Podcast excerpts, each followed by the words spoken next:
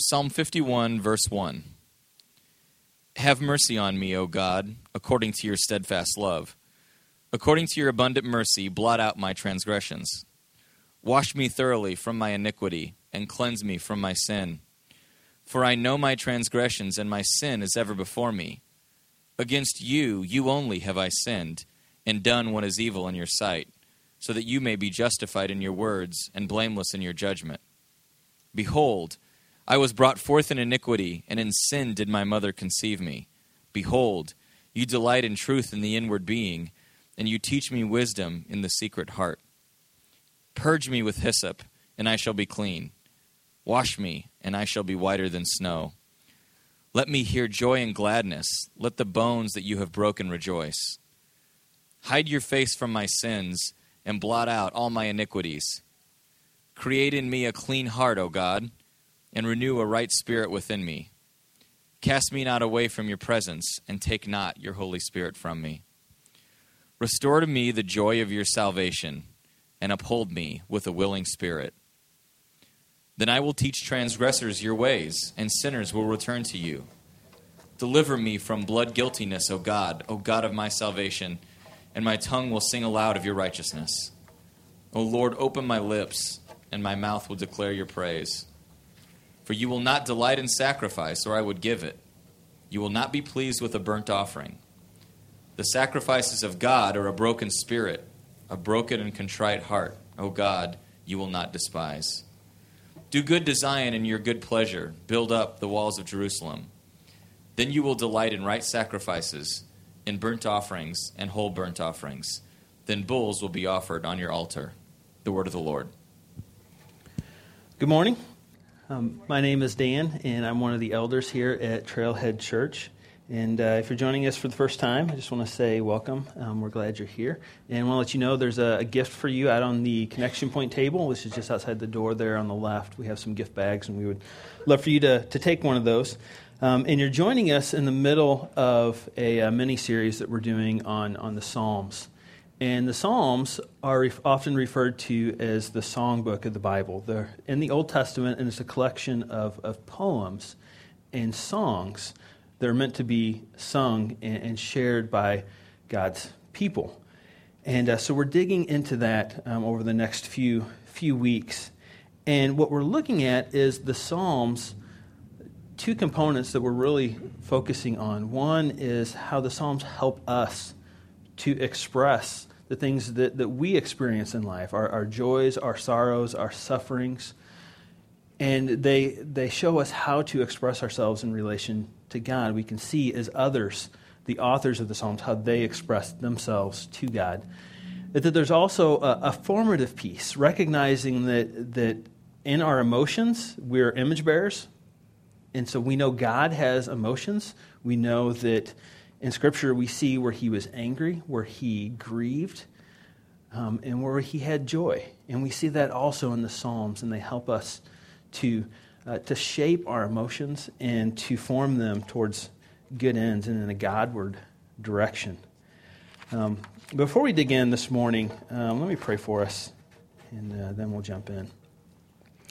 Father, I thank you for this morning, and I thank you for your word. So help us to see how we can relate to the Psalms and how we can identify with them, and that may our hearts be shaped and transformed. Um, God, as we see them as, as your words, inspired by your Holy Spirit, and uh, God, that, that we would desire to find joy in you, to glorify you, and to respond as the, as the psalmist responded, um, and to find joy in that. In Jesus' name I pray. Amen. Um, so this morning, I wanted to share with you a, uh, a story here. It's from a famous American author. Um, it's not Colonel Sanders. Um, it's uh, Mark Twain. Um, those of you from Hannibal, Missouri are probably offended now. Colonel Sanders. Um, but uh, now this is Mark Twain. And in his autobiography, he, he tells a story uh, about a, a man that was, that was shot in the streets of Hannibal, Missouri. And he witnessed this. This man, his name was, was Smarr. And someone had um, a bone to pick with him that they felt Smarr had, had offended them. And so the plaintiff decided to take the law into his own hands, and he actually went out and, and shot uh, this man. And as the man was laying there dying in the streets, uh, Twain reports that someone uh, took and took a large family Bible and, and put it on this dying man's chest. And that image was seared into Mark Twain's mind that as this man was laboring to breathe, there's the weight of this Bible on him. And, and Twain would have nightmares of that image of where he was laying down and he felt this tremendous weight upon his chest. Like he didn't measure up, that he wasn't meeting the requirements of Scripture. He wasn't living the life that God demanded of him. And he was feeling the weight. He had nightmares of that. And he couldn't resolve it. He couldn't resolve it. And Twain later was an outspoken atheist in renouncing, renouncing God. So this morning I want to ask how many of you have ever felt that crushing weight, that feeling like you've, you've made a mistake and you don't measure up, that you have disappointed God, that maybe you have lost his favor and you don't know how to fix it. And what do you what do you do with that? How do you respond to God? How does it affect your relationship with God? And so this morning we're taking a look at a psalm that's that's honestly pretty heavy. Um, it's a psalm that, that deals with the harsh reality of personal sin uh, and brokenness. That this is one of the psalms associated with a specific story. We get the background of an historical event that's described elsewhere in Scripture. And this is the story of King David in Bathsheba. Um, so let's flip back a few pages and we'll take a look at uh, the background, the history behind the psalm. And I'll show it on the screen here for you. Um, it's found in 2 Samuel chapter 11. Says, It happened late one afternoon when David arose from his couch and was walking on the roof of the king's house that he saw from the roof a woman bathing. And the woman was very beautiful. And David sent and inquired about the woman. And one said, Is not this Bathsheba, the daughter of Eliam, the wife of Uriah the Hittite? So David sent messengers and took her, and she came to him, and he lay with her. Then she returned to her house, and the woman conceived, and she sent and told David, I am pregnant. Okay, so there's the introduction to our passage this morning that we're talking about adultery. And that David takes a, another man's wife, and, and she ends up getting pregnant. Now, David doesn't want it to be known that, that he sinned, that he's committed adultery. So he wants to try to, to hide this and to somehow conceal uh, that this has happened. So Uriah, Bathsheba's husband, was actually away at war, fighting for his king and, and country. So David gets this idea he's going to bring Uriah back home and allow Uriah to spend uh, time with his, with his wife. So Uriah comes back back home. But Uriah is a pretty noble guy. Okay, he's, he's pretty stoic and uh, a stand up guy. And he says, You know what? I can't, I can't do this. I can't go in and stay in my home and be with my wife when my brothers, my brothers at arms, are off in battle and they don't get the same opportunity. Uriah was saying, That's not, that's not fair, so I'm not going to. Um, I'm not going to enjoy that. I'm going to go back to the front with with my brothers at arms. So David's plan backfires. It doesn't work out the way that, that he had hoped. So he comes up with another plan. Since he couldn't make it look like Uriah had spent time with his wife, and, and that's where the baby um, was conceived. So instead, he decides to have Uriah killed. So as Uriah is on the battlefront, David had sent orders for the men to pull back and for Uriah to be left on his own, and he ended up dying in battle. And so David's plan is to then take Bathsheba as his own wife, quickly to take her as his own, so that it looks like the baby was just a natural result of their marriage relationship. Well, the issue here, or what we see here, is that God wasn't going to allow David to hide his sin. So, what God does is he sends a prophet, he sends Nathan to David to confront him. And so Nathan confronts David, and David is broken. He is broken over his sin. He admits it and begins to take ownership for what he has done. And so this is where we get Psalm 51. So it's David writing this song after that incident and after he was confronted. So if you look at the, uh, the beginning of your passage, right above verse 1, uh, it has a, is an intro there. And I want you to keep in mind that this, this passage is a song that's meant to be sung by the entire congregation of Israel. Okay, it's a personal psalm, but it's being shared with the entire nation. And the intro says this it says, To the choir master, a psalm of David, when Nathan the prophet went to him after he had come in to Bathsheba. How's that for an intro to a song? Right? Imagine if, if Brian opened our worship service with, with something like this. It said, The song about when our king was confronted on being an adulterer and a murderer. Um, yeah, and that's exactly, that's exactly what is being shared here. And so the question, the question that we can ask is why? Why, why is this shared with us? Why is David sharing this with the nation? Why would it be encouraged for this to be sung by God's people? And I believe the answer is to give us an example of what repentance, of what dealing with our, our sin and taking our sin to God looks like. It's about how we respond to the, the heavy feelings of guilt and shame as a result of our sin. And it also gives us a glimpse into the character of, of who God is and what God does.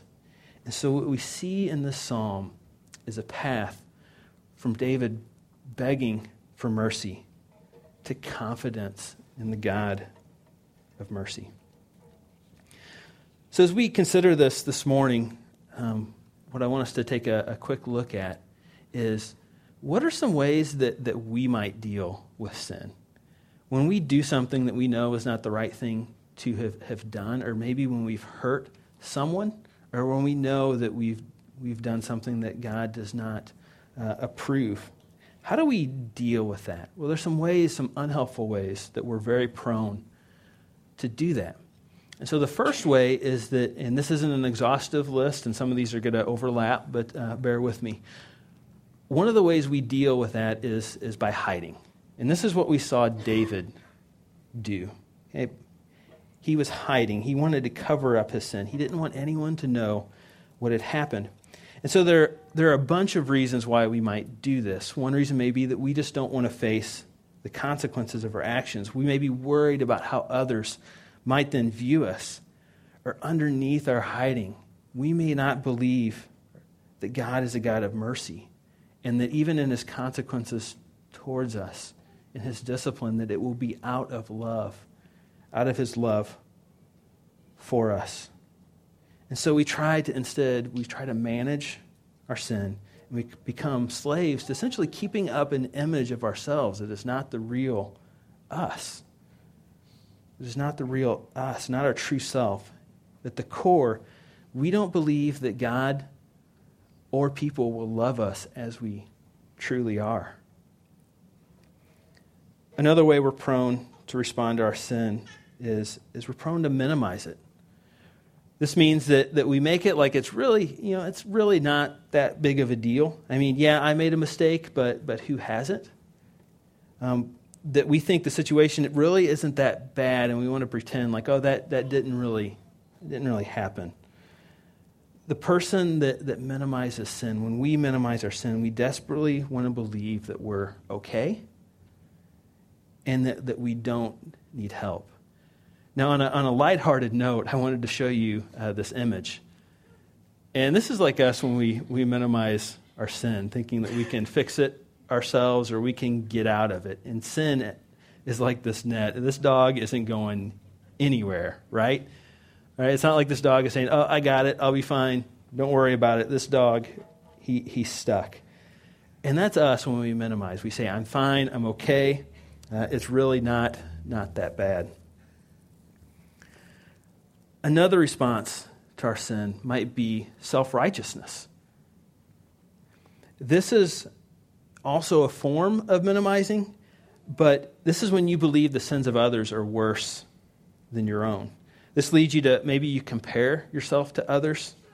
And we're going to say, I might be guilty of, of this particular thing, but I'll never do that. I'll never do that thing that that other person is doing.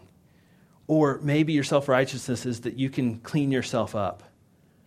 Or because of the things that, that you do, you can make yourself presentable to God. Or that if you're just a, a good person, that God will accept you. And so we respond to sin with self righteousness. And lastly, another way that we might respond is, is through self condemnation. And this is where we, we beat ourselves up. This was Mark Twain as he dealt with his sin, and he saw it as a, as a Bible crushing his chest. This is when we believe that our sin is too big for God and nothing can be done about it. It recognizes our helplessness, but it fails to recognize that God is a God of deliverance and transformation. Now, this can also play itself out in emotional penance. Okay, emotional penance. And penance is a word that describes when, when we try to make up for the wrong that, that we've done. When we try to, to do something to earn back God's favor and make up for our sin. It's an effort to save ourselves essentially through our own suffering. If I just inflict this suffering upon myself, then I'll regain God's favor and I'll be right with God, that He'll be pleased with us. And what self condemnation and emotional penance essentially say is that Jesus' death wasn't enough. That it wasn't enough, that there's something more that has to be done to make up or to fix my sin. And what these responses, what they all have in common, what they all share, is one of two things. Either they fail to recognize that God is merciful, or they fail to recognize that we need God's mercy. They fail to recognize the gravity of our sin that would require us to need it, to need Him to fix it. Or they fail to believe that God will, will fix it and love us in spite of our sin. So we know from our story that, uh, that David is in a pretty dark place. Okay? He's committed adultery and he's committed murder. And that's where we read in the psalm that he's guilty of two egregious sins. And he's been, he's been caught. There's no longer any hiding. He's been confronted. He knows that the prophet Nathan knows. He tried to hide, but God knew, and God refused to let him hide. So, where, where does David start?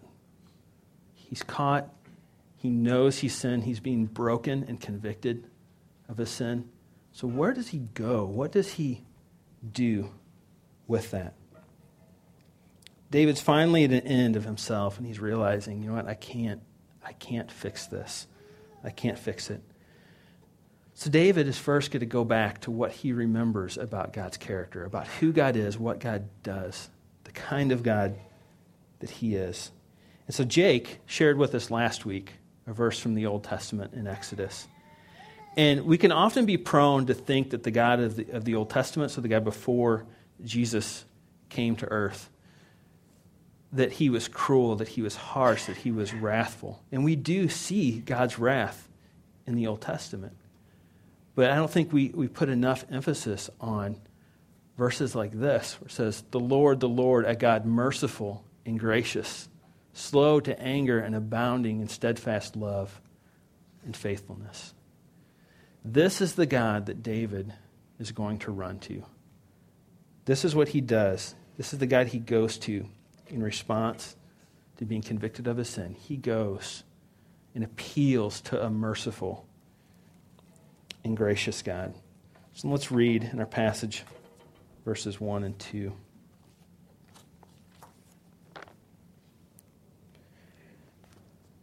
David writes, Have mercy on me, O God, according to your steadfast love, according to your abundant mercy. Blot out my transgressions. Wash me thoroughly from my iniquity, and cleanse me from my sin. See, what David is doing is David is recognizing his need for God's mercy. He's pleading to God's mercy and that God is steadfast in his love to David.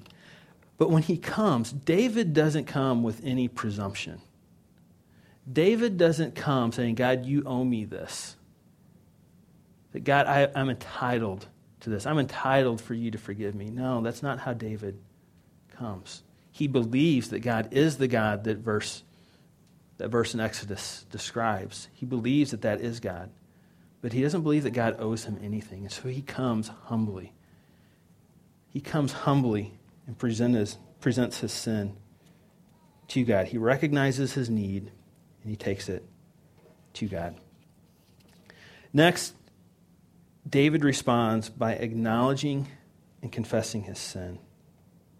See, it's David's trust in God's mercy that allows him to finally be honest about his sin, to be honest about the reality. God, this is where I've at. I've done this wrong. I've done this horrible thing. He's honest about his sin and he's honest about how it's affecting him. In verse 3, he says, His sin is ever before me.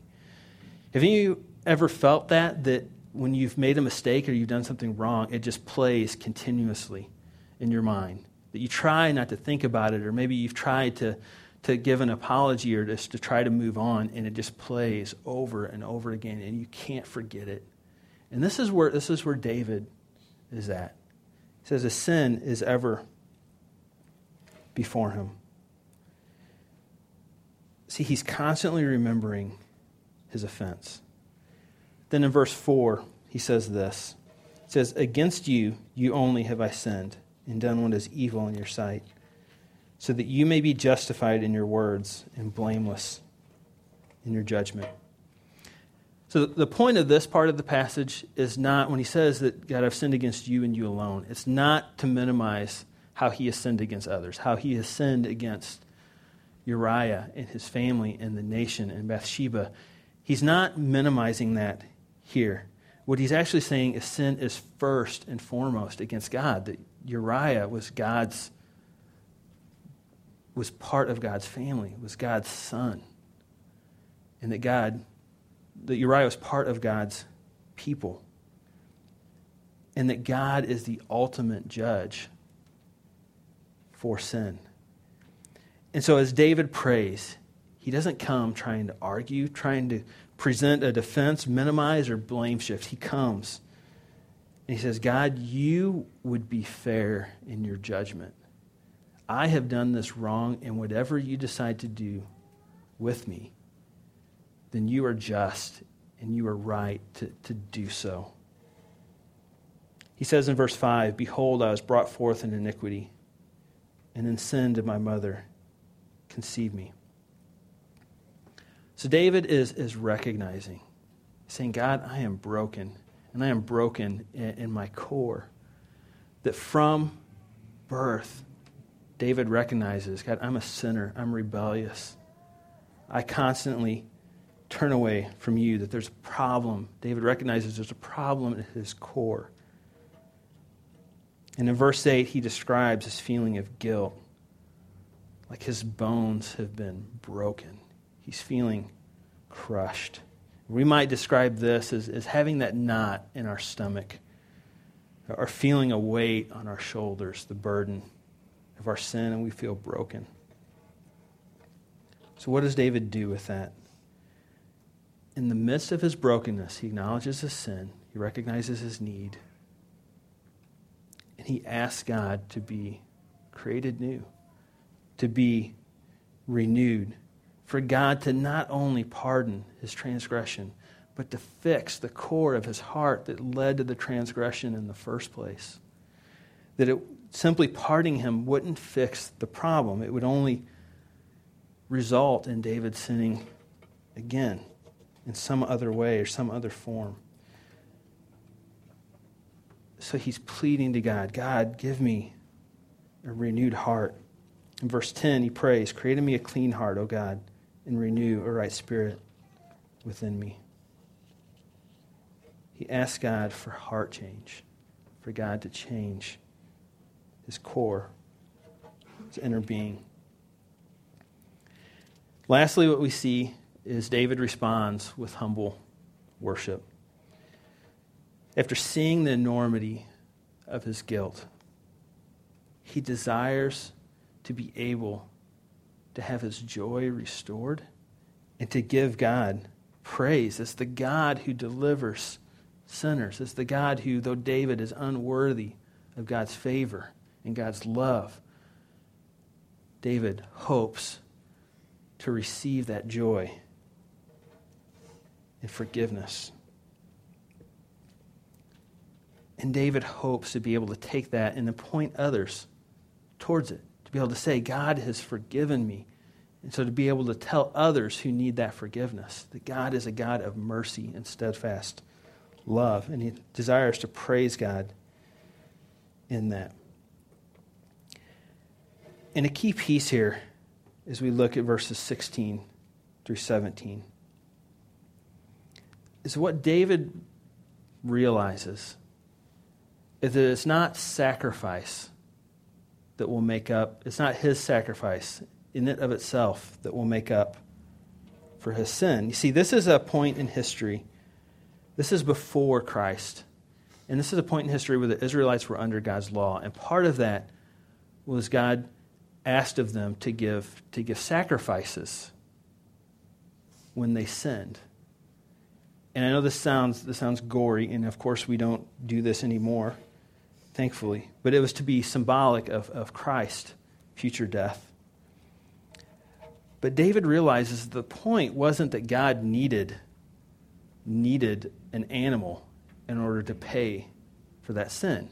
The, the psalm just before the one we're reading now God basically says, It's not like I need anything. All of the beasts of the entire world, all beasts of the field, are, are mine anyway. So he's telling them, It's not like you're giving me anything that I don't already have. What God is after is the heart of the worshiper. For the worshiper to have contrition, and for the sacrifice to be symbolic and to represent the condition of the person's heart and of David's heart. It's about the orientation of our heart. And this is what David is realizing and wants to respond to. So that it's David's heart that God wants, not his sacrifice, not his penance. And so this morning, as we read and we attempt to put ourselves in the Psalms, part of this is, again, I said, for us to, to help us to be able to express ourselves, what we're feeling, and also to help form and, and shape our responses. So as we read ourselves in the Psalms, we examine our own hearts and consider how we respond to God's conviction. See, David's prayer is that God would wipe away his transgression and renew his heart, that his sin would no longer be counted against him. You see, it was God's gift of grace that God said, David, I'm not going to allow you to hide. I'm not going to allow you to cover your sin. And so God pursues David out of his love for him. And I believe God does the, the same with us, that God convicts us, allows us to feel the weight of our sin so that we would turn to him because God is more concerned with our character than he is our comfort. So God pursues David and allows David to sense the weight, the weight of his sin. That God is willing to allow us to be broken in order that we would turn back to him. See, God knew that the sin David was seeking, the sin David would seek, would not give David life. That he would never be fully satisfied in the things that he was indulging in but only God could give life. And so we, like David, we often turn to other things to find life. things other than God. It may be sex, it may be money, it may be power, control, comfort, approval. And they all fall short. They'll never fully satisfy us. But God wants to free us from those things so that we'll have life in Him and humbly worship Him like David did, testifying to His goodness and mercy. Now we know that the prayer of David and the answer to David would ultimately be filled, fulfilled in the person of Christ. That sin, the sin would be resolved through the death and resurrection of Jesus Christ, God's Son. The scripture tells us that God made him who knew no sin to become sin so that we could become the righteousness of God. And so it's when we put our faith that Jesus was the Son of God, that he died for us and paid the price for all of our sin, that, that we get his righteousness and we get life. And that God chose to free us from our sin and call us his sons. And it doesn't stop there. Scripture says when we believe in Christ, his spirit is within us, molding and shaping and transforming our hearts, just like David prayed and asked for, saying, God, transform my heart. And God is doing that in His love for us. When we put our faith in Christ, He begins to transform our heart. And we grow in imitating the character of Christ. And that's what David was praying God, renew my heart. And that's what God does. So I wanted to share with you another passage this morning, this time in Matthew. And this can be found on page, I believe it's 822 in the, in the Bibles under your seats there.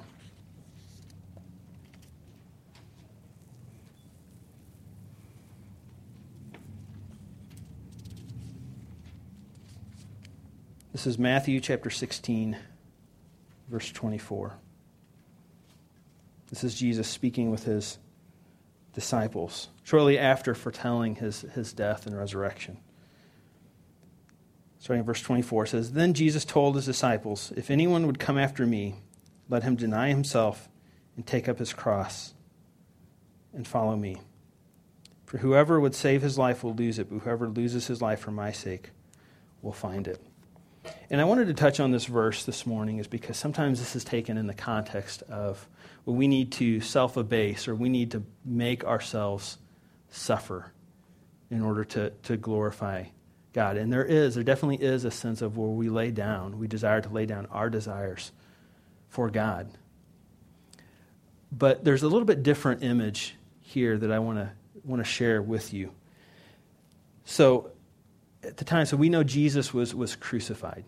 And crucifixion was a Roman form of punishment. And it would begin by after, after the person was found guilty of their, their crime. Then they would be forced to, they would be, if they were sentenced to death by crucifixion, they would be sentenced to carry the part of the cross, the crossbeam, that they would have to carry it through the streets to the place of their appointed death.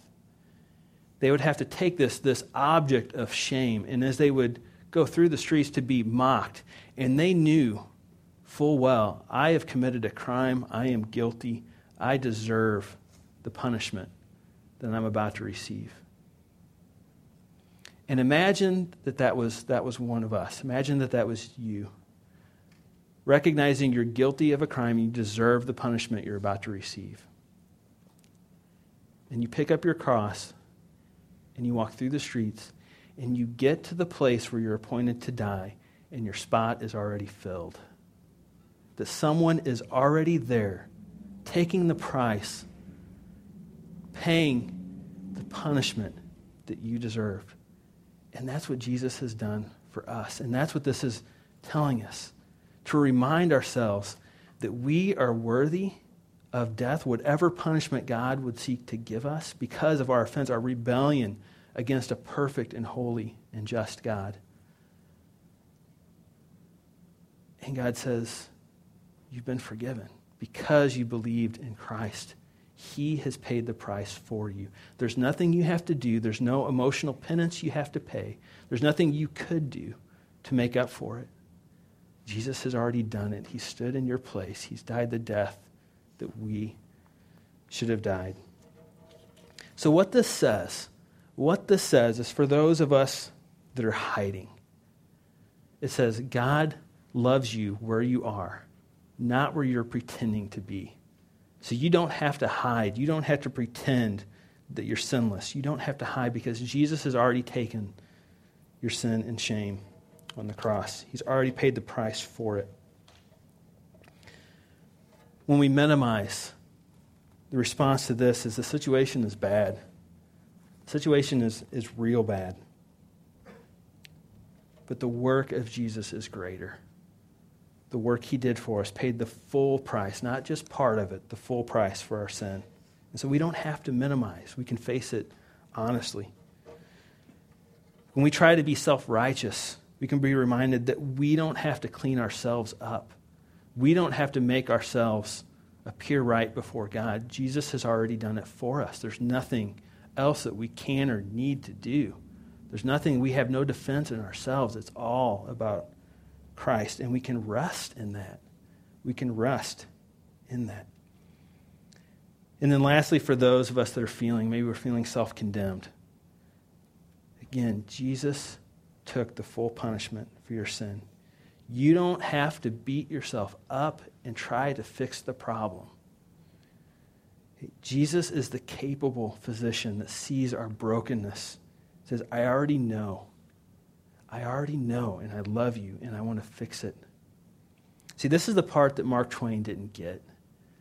He felt the crushing weight of his sin, but he didn't see God as the merciful Savior, the one who would die in his place. So that Mark Twain didn't have to fix or try to measure up, but instead he could rest in the person that has already measured up for him. He didn't see on the cross God was saying, Mark Twain, I, I love you as you are. Believe in me and don't try to fix your sin. Rest in the fact that Jesus has fixed it for us. Believe in him. So some of us need to hear that this morning.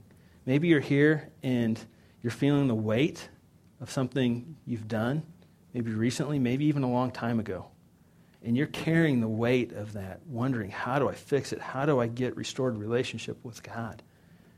And my encouragement to you is God has already taken care of it for you. You just have to believe. You have to believe and rest in the fact that Jesus has paid the price for us. Some of us honestly need to be reminded of what it cost God, that we can minimize and take our sin lightly and not strive for holiness, a holiness that's based out of God's love Ephesians 5 1 says, Be imitators of God as beloved children. So we imitate God. We try to imitate his character, his goodness, his holiness, because he loves us, not to get his love. We do it because he has already loved us. I had a friend once share with me a time when I was, I was confessing some sin, some, an area in my life where I had, had disobeyed and I had let God down. Or I had, let me rephrase that, where I had done something that I knew um, wasn't God honoring. And I was wrestling with that and how what God's view of me then was because of this thing. And this friend said to me, he said, "You know, God's delight, your sin doesn't change God's delight in you. Because God already delights in you because of Christ, that Christ has fully paid and accounted for your sin. So, what your sin does is changes your delight in God. That as we feed our sin, as we des- we desire the things that will never give us life, we're not allowing ourselves to experience the joy that God gives us, that He wants us to delight in Him because He is ultimately delightful. And we can find joy and peace in Him, not in the things that would lead us astray. So, the invitation for you this morning is I want to invite you to, to believe, if you're carrying that weight of sin, to believe that Jesus has paid the price for you, that you can take your sin honestly before God. Say, God, I, I messed up. God, I messed up. But I believe in what Jesus has done. And I ask you to continue to change my heart. We can do that, recognizing God loves us and we haven't lost God's favor. So, as we wrap up this morning, um, I have a few response questions I want to share with you for us to consider and ask God to search our hearts that we may ultimately find joy and peace in, in Him. And I know this is kind of a heavy message this morning, and there's a lot of, there can be a lot of weight to this. But what I ultimately want to encourage you towards is God wants you to be free of the weight of sin. That God is a God rich in mercy, steadfast in his love. So consider that as you ask yourself these questions. First question is What sin do you need to face honestly before God? Like David later faced, recognizing that he deserved God's judgment. What sin do you need to face honestly before God and receive his mercy? Where might God want to free you from a small view of his mercy? Where do you think that maybe God's mercy and his grace isn't big enough to account for your sin? Or maybe that you don't need it. Where might God want to free you from that small view of his mercy? And lastly, how might the mercy you've received move you to love others? So, as David concludes the psalm, he talks about that I want to be able to praise you and in sharing your love and your forgiveness with other transgressors, others that have sinned. God has a way of doing that where we're able to then, after we realize we've received forgiveness, to share where we failed with others, to be able to be honest and vulnerable with that, and then to love people that are also struggling with sin, to point them towards life and share our experiences with them. So, how might the mercy you've received move you to love others? So, let me pray for us, and then after a few moments, we'll share in communion together. Father, I thank you for your word. I thank you for your grace and your mercy to us. So, God, this morning I ask that, that we would hear the message that you are a God of mercy, that we don't have to try to make up for our sin, that we can't fix it, we don't have to. That you have fixed it for us, that we may we respond, God, with belief and rest, knowing that you are steadfast in your love even when we are not. So may we know that this morning. God, may we grow in our understanding uh, of who you are, recognizing the depths of our sin, but recognizing how much we are loved. That you were willing, Jesus, you were willing to die for us. That's how much you loved us. And so we can imitate you and respond in worship because of that love and because of who you are. Help us to see that this morning. In Jesus' name I pray. Amen.